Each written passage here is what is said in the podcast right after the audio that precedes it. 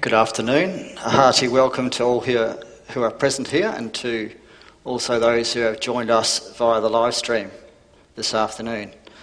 May the preaching of the gospel make us turn towards our Saviour, Jesus Christ, in thankfulness and cause us to live our life to the praise of Him. Consistory has the following announcements. Consistory as elders only will meet tomorrow evening at eight o'clock in the consistory room. This afternoon the worship service will be led by Reverend Poppy. Before we commence the worship service, let us sing together hymn eighty, verse one, five and six.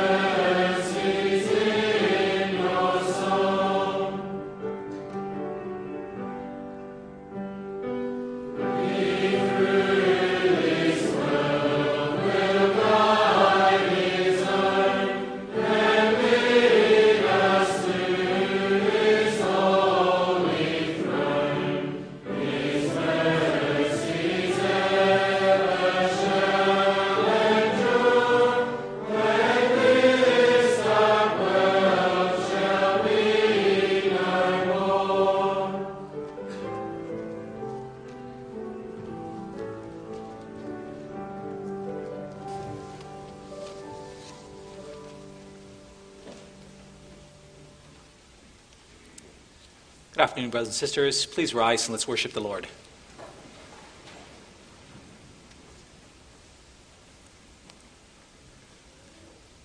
As God's people, we confess that our help is in the name of the Lord who made heaven and earth. Amen. Grace and peace to you from God our Father and the Lord Jesus Christ. Amen. Sing a hymn of praise or a song of praise to God. Let's sing together from Psalm seventy-two, the verses one and ten. Amen.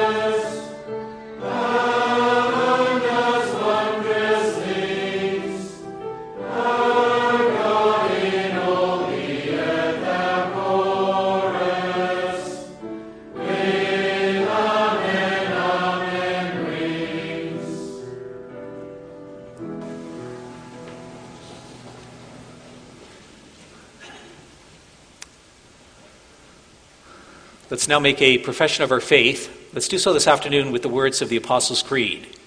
Let everyone say with me in his heart, I believe in God the Father Almighty, creator of heaven and earth. I believe in Jesus Christ, his only begotten Son, our Lord. He was conceived by the Holy Spirit, born of the Virgin Mary, suffered under Pontius Pilate, was crucified, dead and buried, he descended into hell. On the third day he arose from the dead. He ascended into heaven and sits at the right hand of the Father of God the Father Almighty, from where he will come to judge the living and the dead. I believe in the Holy Spirit. I believe a holy Catholic Church, the communion of saints, the forgiveness of sins, the resurrection of the body, and the life everlasting. Amen. Let's now sing together from Psalm one oh five, verse three.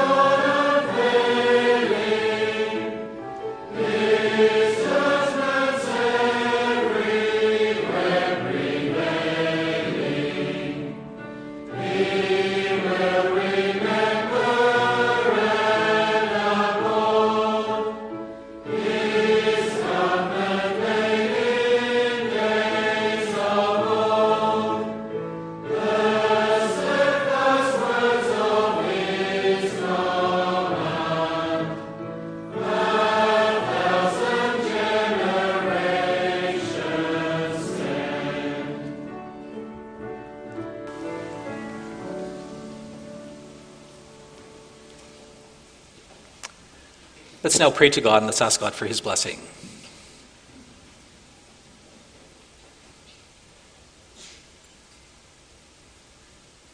Almighty God, dear Father in heaven, we thank you, Lord, that we may come before you knowing that you are the King of the universe, that you're seated on the throne. We rejoice in the power, in the majesty, in the holiness, and the glory that you have. We also rejoice, Father, that it is your pleasure to have a relationship with us. When we damage the relationship with our sin, then you took it upon yourself to restore this relationship once again. And we thank you, Lord, for the immense cost that you were willing to bear to do so. You sent your own Son, your one and only, into this world to bear our curse for our sins.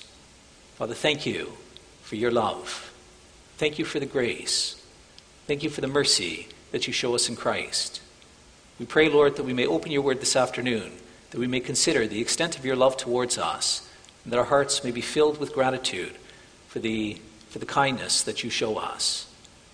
Father in heaven, help us to allow this event to be the most foundational event of our lives, that our identity is found in you, that it's found in the work that you've accomplished through Jesus Christ, that we belong to him, that he is our Lord, and that we are your people.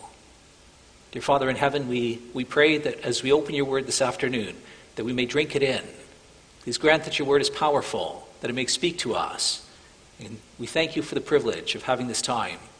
Please give us a rich measure of your Holy Spirit. Father, the, the natural man is not able to understand the things of the Spirit because they're spiritually discerned. And so we pray that you would make us into spiritual men, that you give us the Spirit of Christ, that we may understand what Christ has freely done for us. Please grant that through through your work, that your word makes sense to us, that we may believe it, that we may be convicted and devote our lives in service before you. Father, we confess to you that we're also sinners, that we need your help in these things. We ask you for your grace in Christ. Amen. So this afternoon, brothers and sisters, we're going to consider the, the gift that God has given us in a mediator in his Son, Jesus Christ, and the qualifications that that mediator needs to have. And one of the places in which the Lord teaches us about those qualifications is in the book of Hebrews. We're going to read together from Hebrews two. So I invite you to open your Bible. We're going to read Hebrews two starting at verse one. You can find that on page eleven eighty-seven in your guest Bible.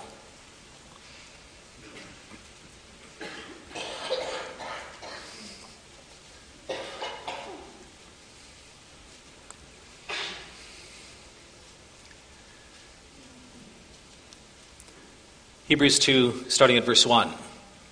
Therefore we must pay much closer attention to what we have heard, lest we drift away from it. For since the message declared by angels proved to be reliable, and every transgression or disobedience received a just retribution, how shall we escape if we neglect such a great salvation? It was declared at first by the Lord, and it was attested to us by those who heard, while God also bore witness by signs and wonders and various miracles, and by gifts of the Holy Spirit distributed according to his will. For it was not to angels that God subjected the world to come, of which we are speaking. It has been testified somewhere, what is man, that you are mindful of him, or the son of man, that you care for him? You made him for a little while lower than the angels. You've crowned him with glory and honor, putting everything in subjection under his feet. Now in putting everything in subjection unto him, he left nothing outside his control. At present, we do not yet see everything, everything in subjection to him. But we see him who for a little while was made lower than the angels, namely Jesus, crowned with glory and honor because of the suffering of death, so that by the grace of God he might taste death for everyone. For it was fitting that he, for whom and by whom all things exist, in bringing many sons to glory, should make the founder of their salvation perfect through suffering. For he who sanctifies and those who are sanctified all have one source. That is why he is not ashamed to call them brothers, saying, I will tell of your name to my brothers. In the midst of the congregation, I will sing your praise. And again, I will put my trust in him. And again, behold, I and the children God has given me. Since therefore the children share in flesh and blood, he himself likewise partook of the same things, that through death he might destroy the one who has the power of death, that is the devil, and deliver all those who through fear of death were subject to lifelong slavery. For surely it is not angels that he helps, but he helps the offspring of Abraham. Therefore he had to be made like his brothers in every respect, so that he might become a merciful and faithful high priest in the service of God, to make propitiation for the sins of the people. For because he himself has suffered when tempted, he is able to help those who are being tempted. So far the reading of God's word. Let's now sing together of the suffering that our Lord endured on our behalf. We're going to sing from Psalm twenty-two, the verses one, three, and eight.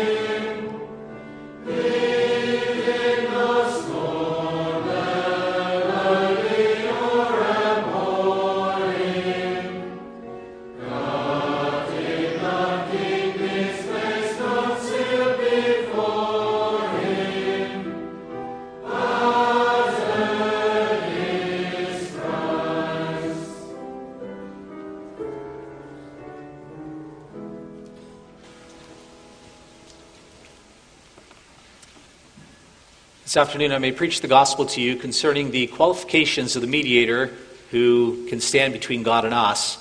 We're going to look at that by looking at what the Bible teaches and what the church summarized in Lord's Day six of the Heidelberg Catechism.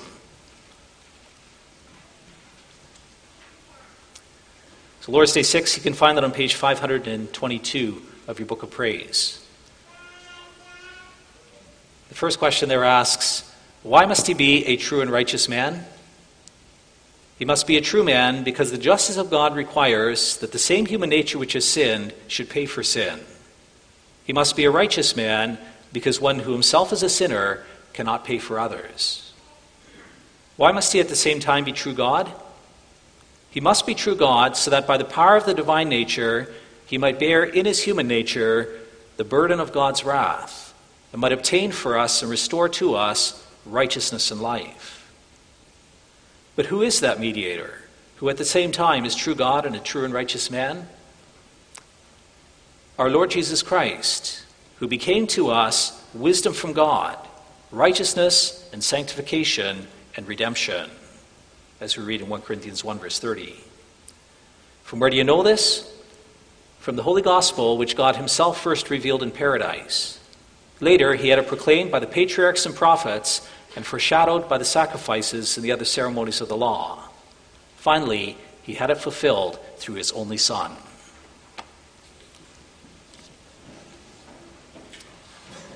After the proclamation of God's word, we're going to sing together from hymn nineteen, the verses one, three, and four.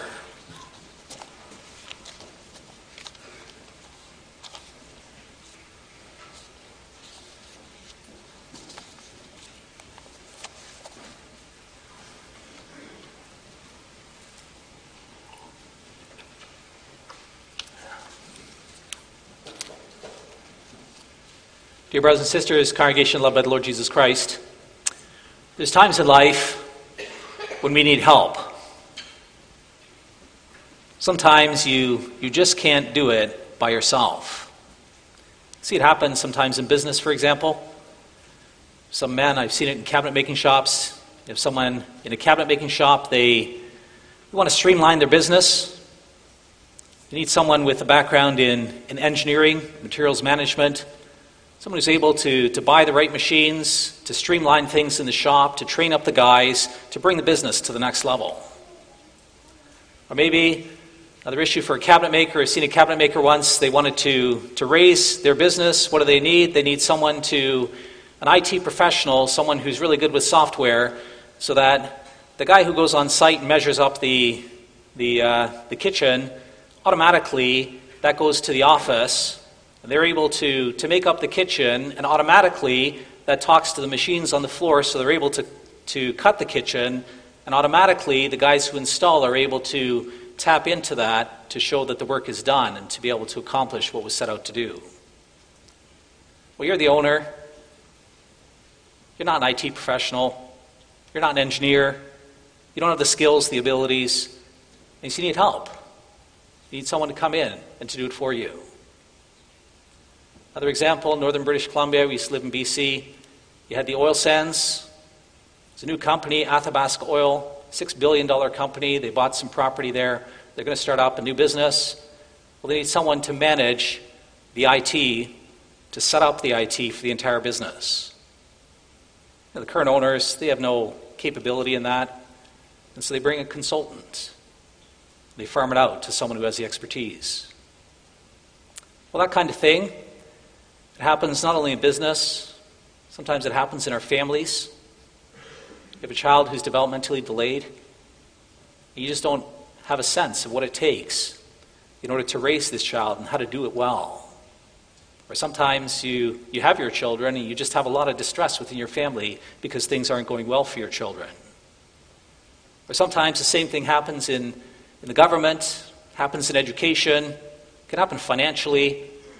You're really, you made a really big gamble with something and you lost a whole stack of money unless someone bails you out.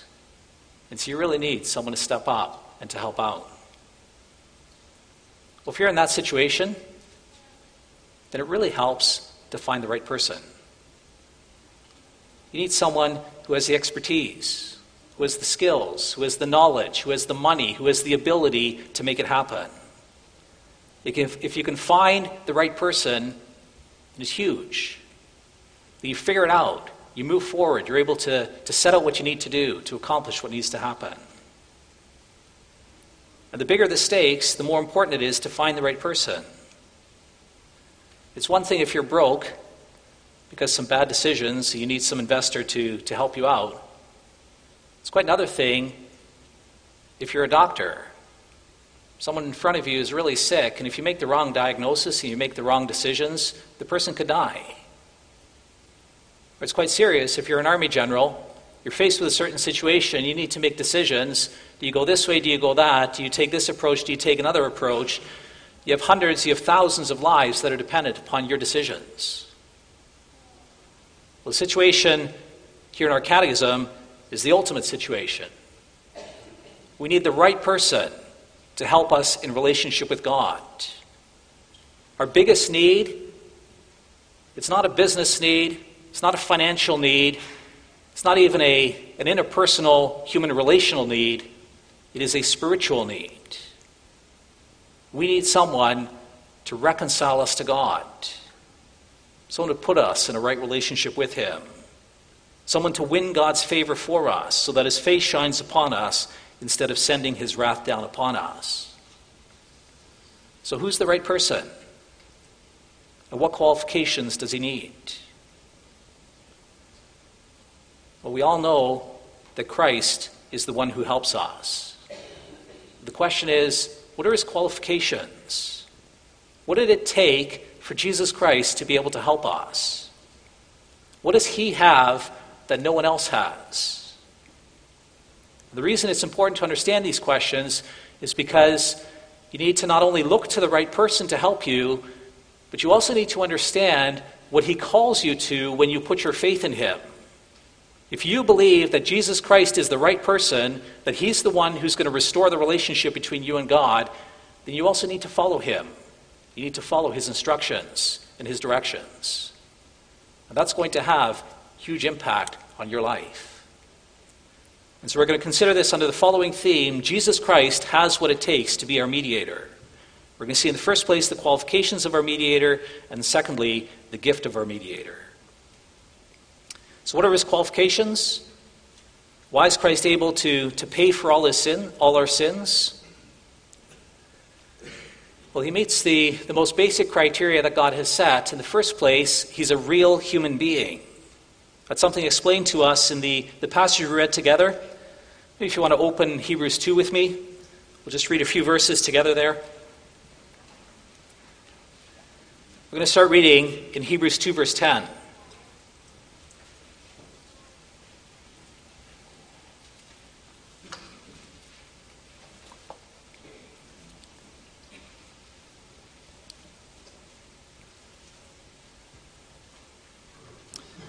So read Hebrews two, verses ten to twelve. It says in Hebrews two, verse ten, For it was fitting that he, by whom, sorry, that he, for whom and by whom all things exist, in bringing many sons to glory, should make the founder of their salvation perfect through suffering.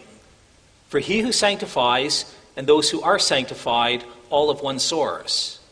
That is why he is not ashamed to call them brothers, saying, I will tell of your name to my brothers. In the midst of the congregation, I will sing your praise.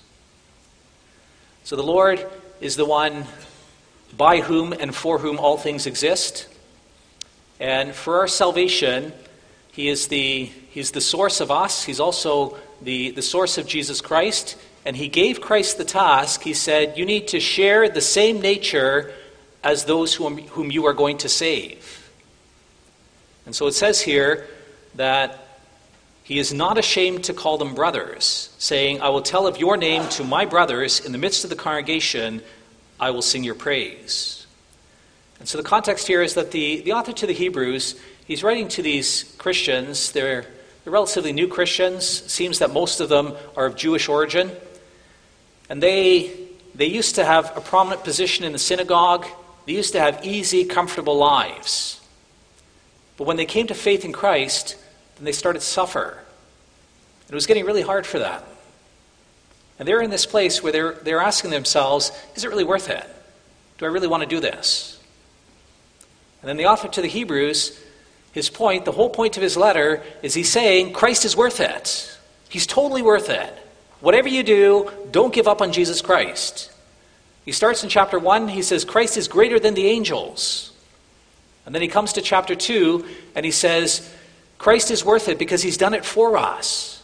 He came from heaven to do what you failed to do. He's willing to be called your brother to be able to accomplish what you are not able to do. And so that's why the author starts in Hebrews two, verse one. He says, therefore we must pay closer attention to what we have heard, lest we drift away from it. For since the message declared by angels proved to be reliable, and every transgression or disobedience received a just retribution, how shall we escape if we neglect such a great salvation? Don't turn your back on Jesus Christ, because he's the one who can help you. In the first place, he helps because he shares your nature. He came as a human being, and he, he's not ashamed to call you brother.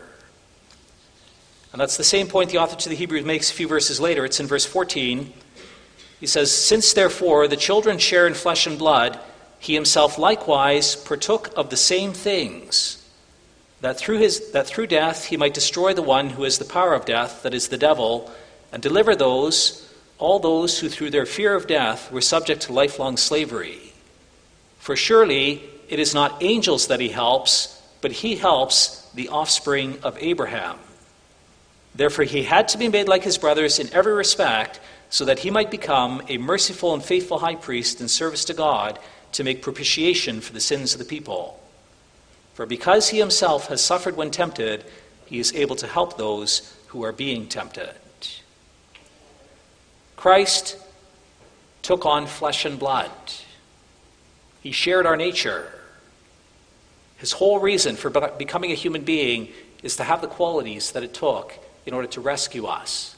As Paul says here, to make propitiation for our sins, to bear God's wrath for our sins. You need someone who can save you from your sins, brothers and sisters. Someone to atone, to make propitiation. And one of his crucial expertise is that he bears God's wrath. He endures God's anger. And to do that, he has to be a person. He's not an angel. He's not an animal. He's not this unique creature, half God, half man, kind of like a mermaid or a centaur or something like that. No, he's a real human being. He shares in our same nature.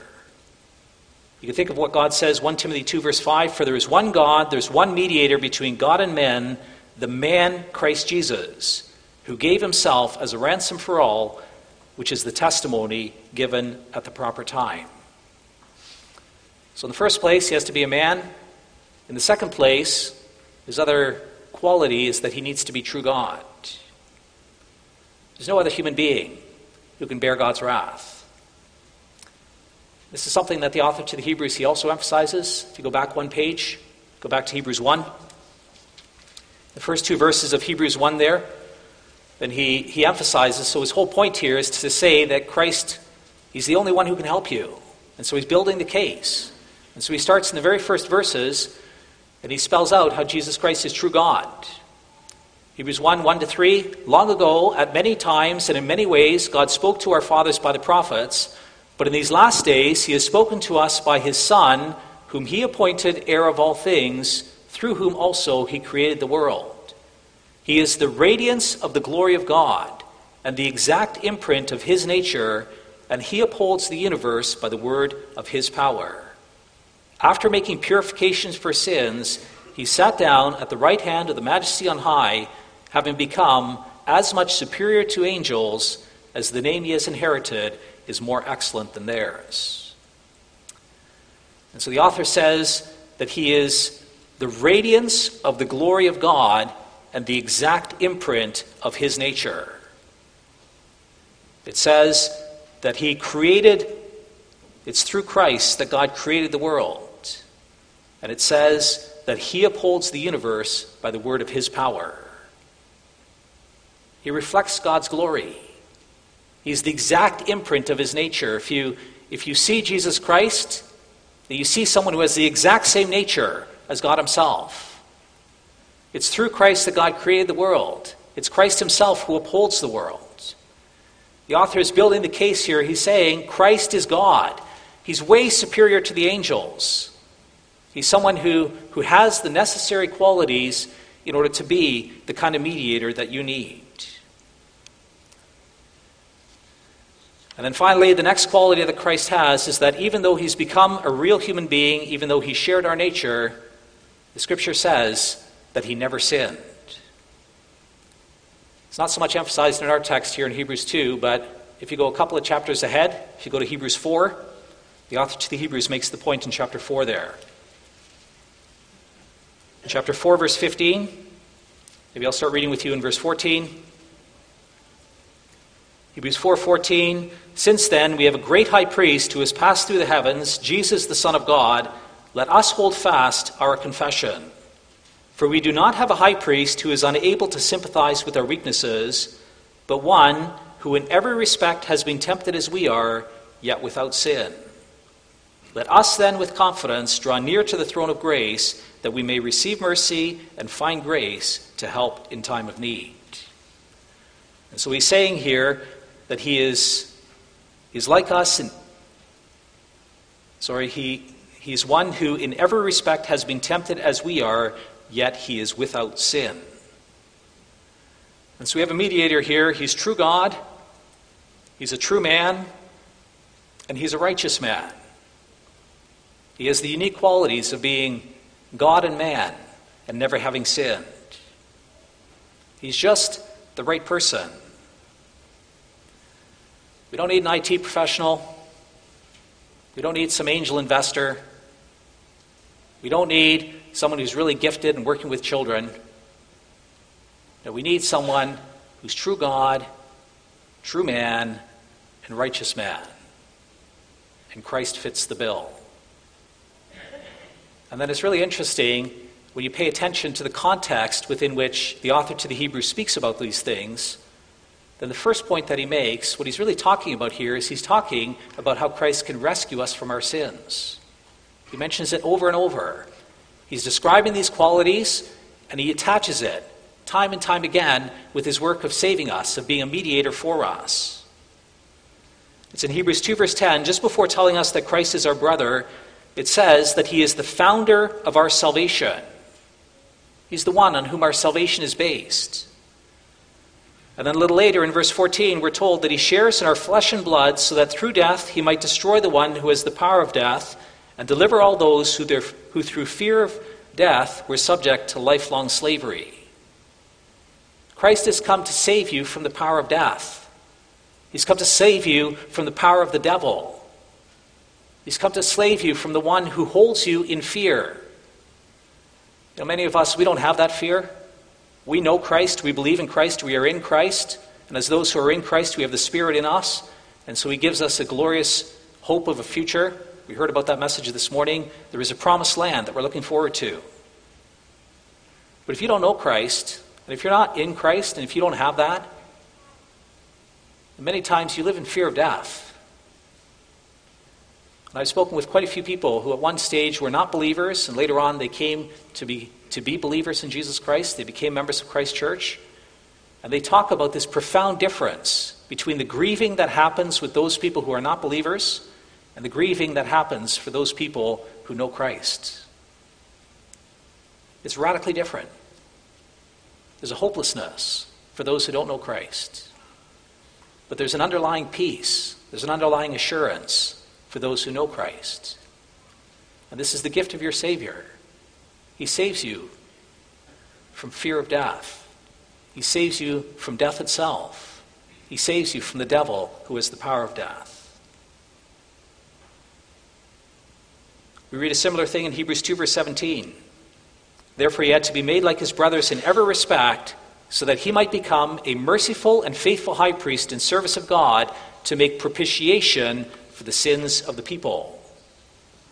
So it says here, he's made like his brothers in every respect. He has our nature. He can do it for us. And what does he have to do? He has to be a merciful and a faithful high priest. He has to make propitiation for our sins. The word propitiation, it's a really expensive word. It means to atone for sin by paying for wrath, by enduring wrath. And so Christ bears our wrath to atone for our sin. And he does that as someone who is true man. It is in Hebrews one verse three, immediately after telling us that Christ is the radiance of the glory of God and the exact imprint of his nature, that it talks about how he came to make purification for sins. And so the author to the Hebrews, he's building a case here. He's making it very clear to us that the reason Christ is true God and true man is because he can save us from our sins and he can restore us to God. He has what it takes to be our mediator. Well, then it's also interesting, when you read through these passages, then the author to the Hebrews, when he talks about Christ as the one who's able to rescue us from our sins as true God and true man, and he also speaks about the calling that Christ received. God called him to suffer. The way to be a mediator was through suffering. Hebrews two verse ten, for it was fitting that he, for whom and by whom all things exist, in bringing many sons to glory, should make the founder of their salvation perfect through suffering. Christ is the founder of our salvation. He's bringing many sons to glory, and he does it through suffering. God sent him to this world to suffer. Verse nine says, it says, that he suffered death in order to taste death for everyone. In verse fourteen it says that he shared our flesh and blood and died so that through his death he might free us from our fear of death and the power of the devil. He died. And the author just kind of passes over that here in this passage, but if you go back to the Gospels and if you think about what it was really like for Christ to die, then you get a bit more of a sense of the suffering that he endured as our mediator. It was absolutely brutal. During the course of his life, Christ had this intimate communion together with his Father. He knew his Father, and he loved his Father, and he trusted his Father, and, and there was this, this unity that they had since all eternity. And then when he came to this earth, he still had the unity. He often withdrew to lonely places, and he prayed. But then the time came when the Father's face was going to turn against him. He's in the Garden of Gethsemane. And then he's in anguish. It's a word that's never used of Christ elsewhere. He's in this profound anguish. He's troubled in spirit. Again, that language is never used of Christ elsewhere. He has these great drops of blood, like sweat falling off his body. And then he pleads with his Father. And he says, Father, if it's at all possible, if there's any way, can you please take this cup from me? And yet he still submits. He says, not as I will, but as you will. Well, he had to endure this, this profound suffering of the wrath of God, the cup of God's wrath. In the end, he submitted. He drank the cup. He died and he bore God's eternal wrath against our sins. And so the author to the Hebrews here, he's, he's emphasizing the suffering that Christ had to endure as our mediator. It's in Hebrews two verse eighteen, it gets back to it. First in verse seventeen, it summarizes that he had to be made like us in every respect so that he can be a merciful and a faithful high priest in service to God to make propitiation for our sins. And then in verse eighteen it says, for because he himself has suffered when tempted, he is able to help those who are being tempted. He suffered when he was tempted. Being a mediator was a hard job. The devil came to him and he attacked him and attacked him and attacked him. There were so many times and in so many ways in which he was mocked, in which his authority was challenged, in which the devil tried to get him to take glory for himself at the moment, to show off how powerful he really was. And every single time, he had to turn away from that. He had to deny himself. He was, su- he was tempted, and he suffered in the midst of that temptation. The reason this is so important, brothers and sisters, is because it's only by being our mediator through suffering that he's able to help us who are also suffering. So the deal is, is that if you look to Jesus Christ as your Savior, then you need to walk as Christ did. Just because Christ is your mediator, it doesn't mean that it's all smooth sailing. We must believe in him. We must trust him. We must put our hope in him. And he told us up front. He says, if you believe in me, then they're going to treat you the same way that they treated me. He didn't come to this world as, as someone who is brilliant and capable, someone who was a king or in any kind of other kind of honored position. And he came in great humility, and he lived a life of service. When he first came to this world, he was a nobody. He lived in the backlands of Nazareth. He grew up, and at the very beginning, Herod wanted to kill him. His own family members, when he first started his ministry, his own town, then later his family members, they rejected him. They didn't believe that he was who he said he was.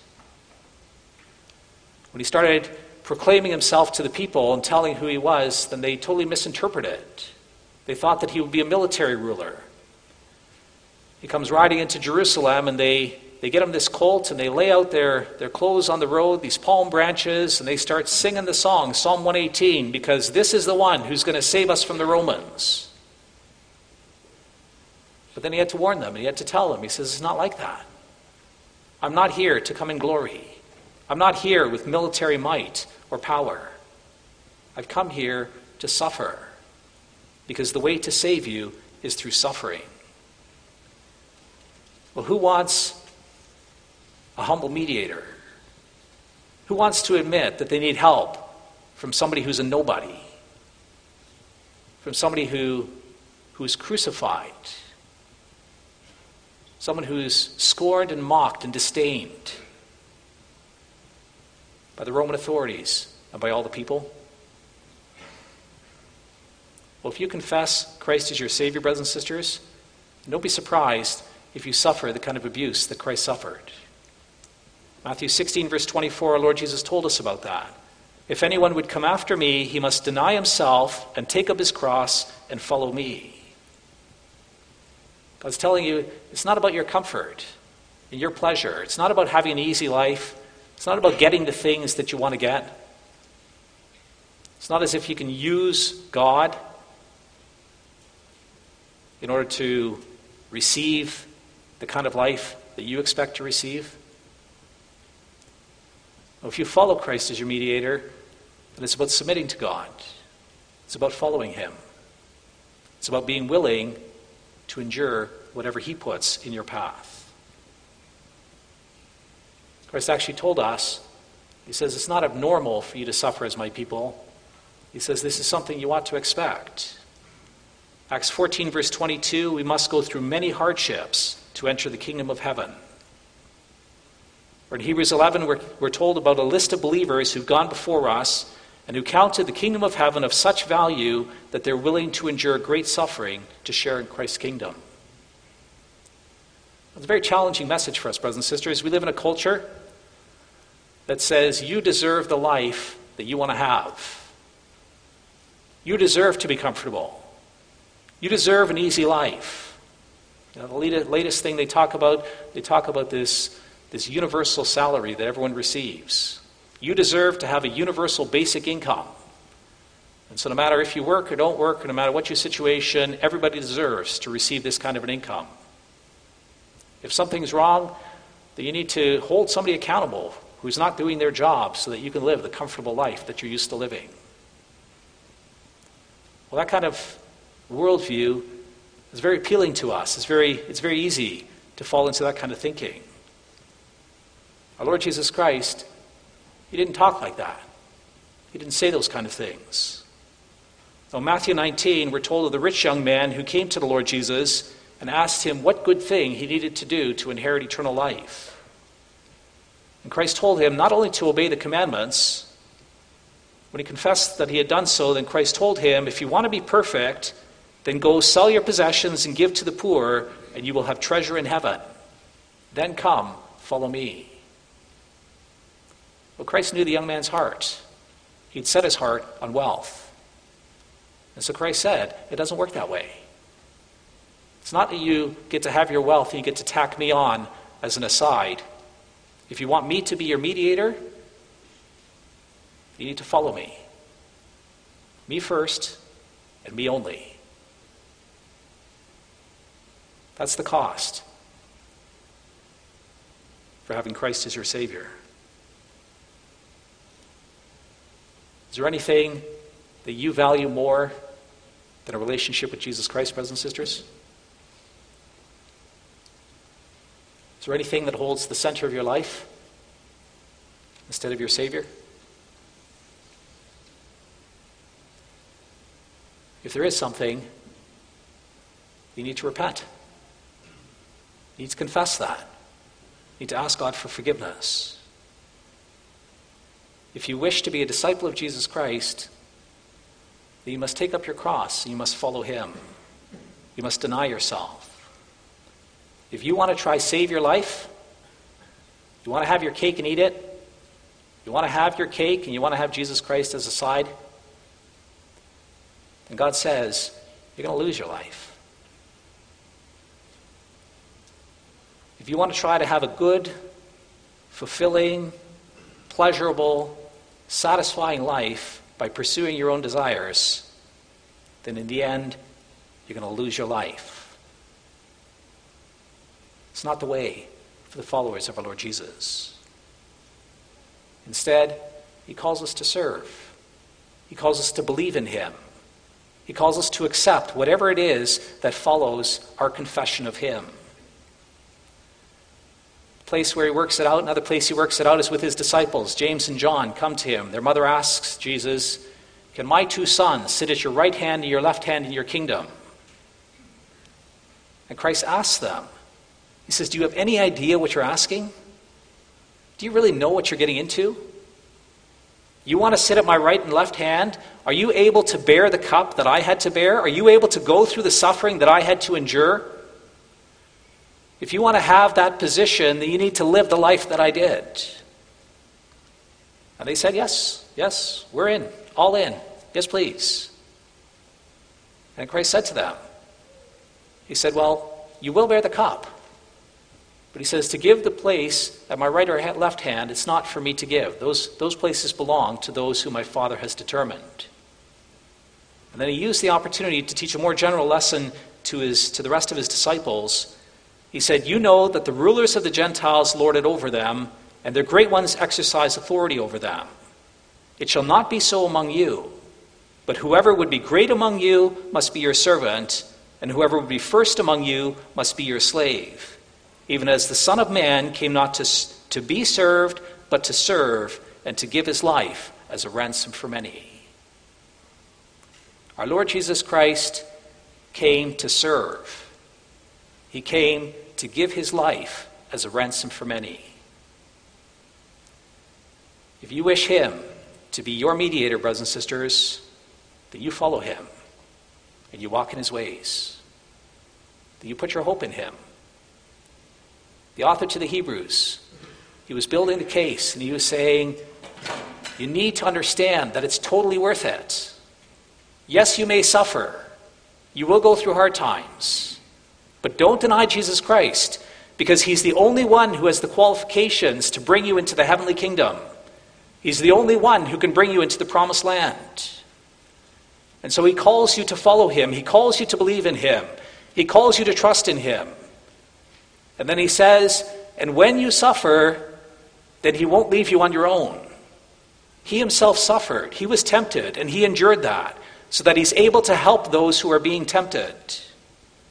It's in the day when you're suffering. It's at the time when life gets difficult for the sake of Christ that you look to him, and you ask him for help, and you say, Lord, I can't do this. I don't have what it takes. And then he says, but I do, and I'll give it to you. I'll help you in that moment. And God's grace is sufficient for the moment. It says we rely upon him that he carries us through. He gives us what we need, and he brings us to glory. And so, brothers and sisters, look to Christ as your mediator. He has what it takes, and he loves to bring you to glory. Amen.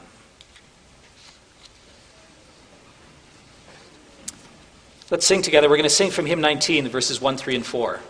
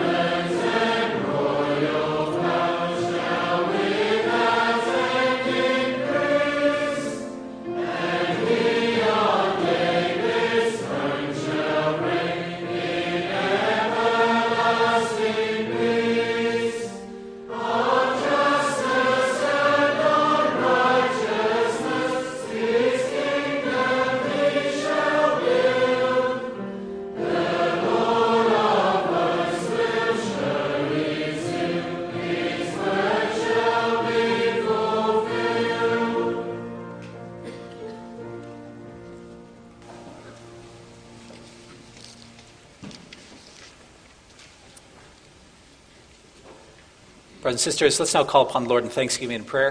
In our prayer this afternoon, we're going to remember in the first place our sister Minka Brower. Um, so our sister has suffered from panic attacks for some time. It's been quite debilitating for her. She's under doctor's care for this, and so we'll bring her before the Lord's throne of grace, ask the Lord to, to help the, the doctors, to bless them, and also just to, to help the family, that God would give peace to the family and provide stability for them.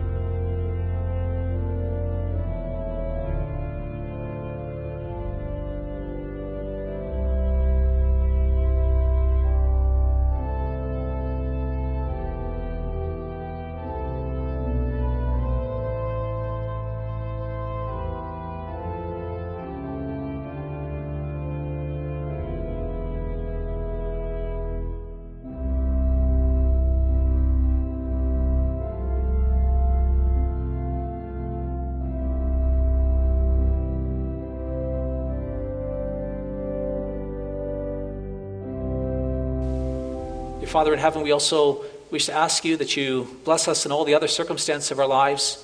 I want to pray, Lord, that you, you help us in our families. I want to pray that our families can be places where there's a lot of peace and joy. There's a great deal of love and kindness and compassion. Be with husbands and wives that they may love each other from the heart. Grant us that within our families that we can create safe spaces for our children to grow up. Father, we, in our time, one of the, the real enemies that we face is busyness. We're often so busy with so many commitments. Sometimes it's work, and, and sometimes it's serving in other capacities. Sometimes it's family members, and sometimes it's being with friends. Sometimes it's being online. Sometimes it's it's following all our, our contacts and social media. So often it happens that, that we're extremely busy, and we feel weary and worn out. And sometimes it happens then, Lord, that we, we don't take time to be with you, and we feel scattered, and we feel as if we we can't settle down to draw near to you. We pray, Father, that you would give us your Holy Spirit, that you hold on to us so that we're not so busy. Help us take quiet time to be with you, to speak with you, and to hear what you have to say to us, and to grow in a relationship with you. Father, there's so many other challenges that we face in our families as well. We pray that you would help our children to forsake the world. Our world impinges upon us. There's so much evil, and it it's so easy to get caught up in these things. And so we ask that for our children that you put a hedge around them. Help them to make good decisions. Help them to seek to be accountable to, to their parents, to their peers. Help them to mutually encourage each other, to set a context where there's there's faith, where there's obedience, where there's kindness, where there's gentleness. Lord, we ask that in our families that you would please give the gift of children. We have a number of, of the women of our congregation who are expecting. We pray for your blessing upon that, that in due time the children may be born, that things may go well. We also pray, Father, that, that within our families that you, you bless us, that our homes can be places where we invite others to, to share, that we have an open home to the single members, to, to those who are widowed, that we're able to invite people in to, to give them a, a place where they, they may be comfortable and where they can be blessed. Dear Father in heaven, thank you for giving us the communion of the saints. Thank you for the way in which we function. And we ask, Lord, that you, you help us to have a spirit of hospitality and kindness in our dealings with one another. And Lord, we, we also wish to, to ask for you that you give us physical health and strength, and also mental and emotional help. We just heard the news for our sister Minka Brower that she often faces anxiety attacks, and that this is quite debilitating for her and for her family. Father, we entrust our sister to your throne of grace. We pray that you help the doctors, that they're able to ascertain what's going on, that they're able to help her. And we pray, Father, that, that you would be near to her, that you give her the peace of Christ, and that she can have rest. Lord, please also take care of her husband. Please be near to Darren, and please give him the strength and the, the endurance that he needs to support the family, to support his wife, and to grant the thing, that things may go well. Please surround them with a, a rich measure of your grace and mercy. Thank you, Lord, that, that you love to help your people. Thank you that you care about us. Thank you that you see the difficulties we face. There's many others in our church who, who also suffer from mental and emotional difficulties that they face, and we pray that you, you be near to, to all your children for Christ's sake. And then, Father, we also wish to ask you for a blessing over the elderly members of our congregation. We ask that you provide for them, that you look after them with all the, the difficulties they face. We also wish to bring before you Fairhaven. I want to pray that, that this home for the care of the elderly members of our church may be blessed.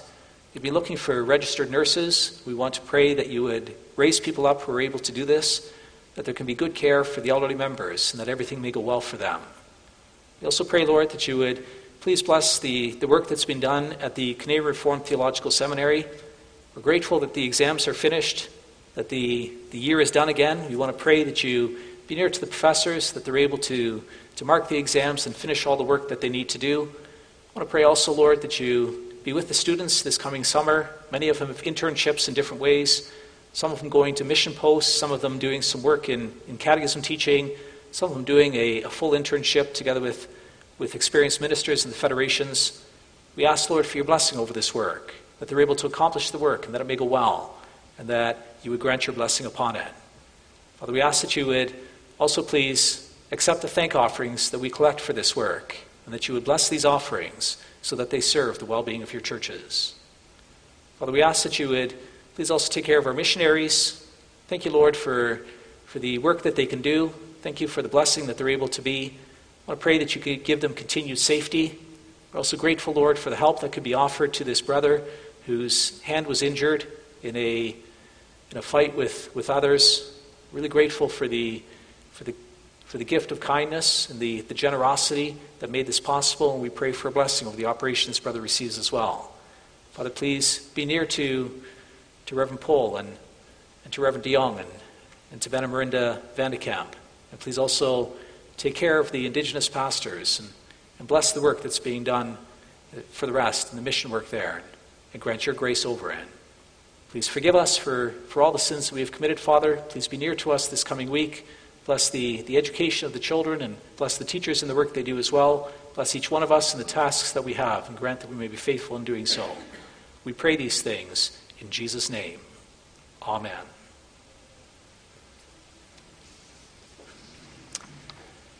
So brothers and sisters, you now have the opportunity to, to have a collection for the Canadian Reformed Theological Seminary. After the collection, we're going to sing together from hymn sixteen, verses one, three, and five.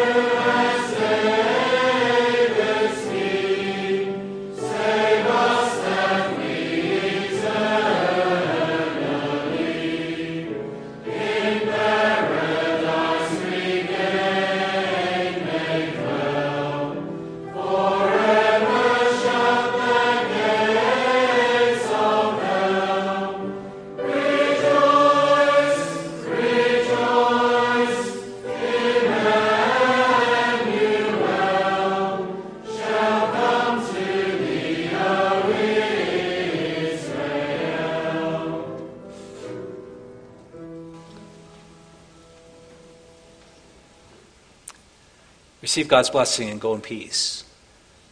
The Lord bless you and keep you. The Lord make his face to shine upon you and be gracious to you. The Lord lift up his countenance upon you and give you peace. Amen.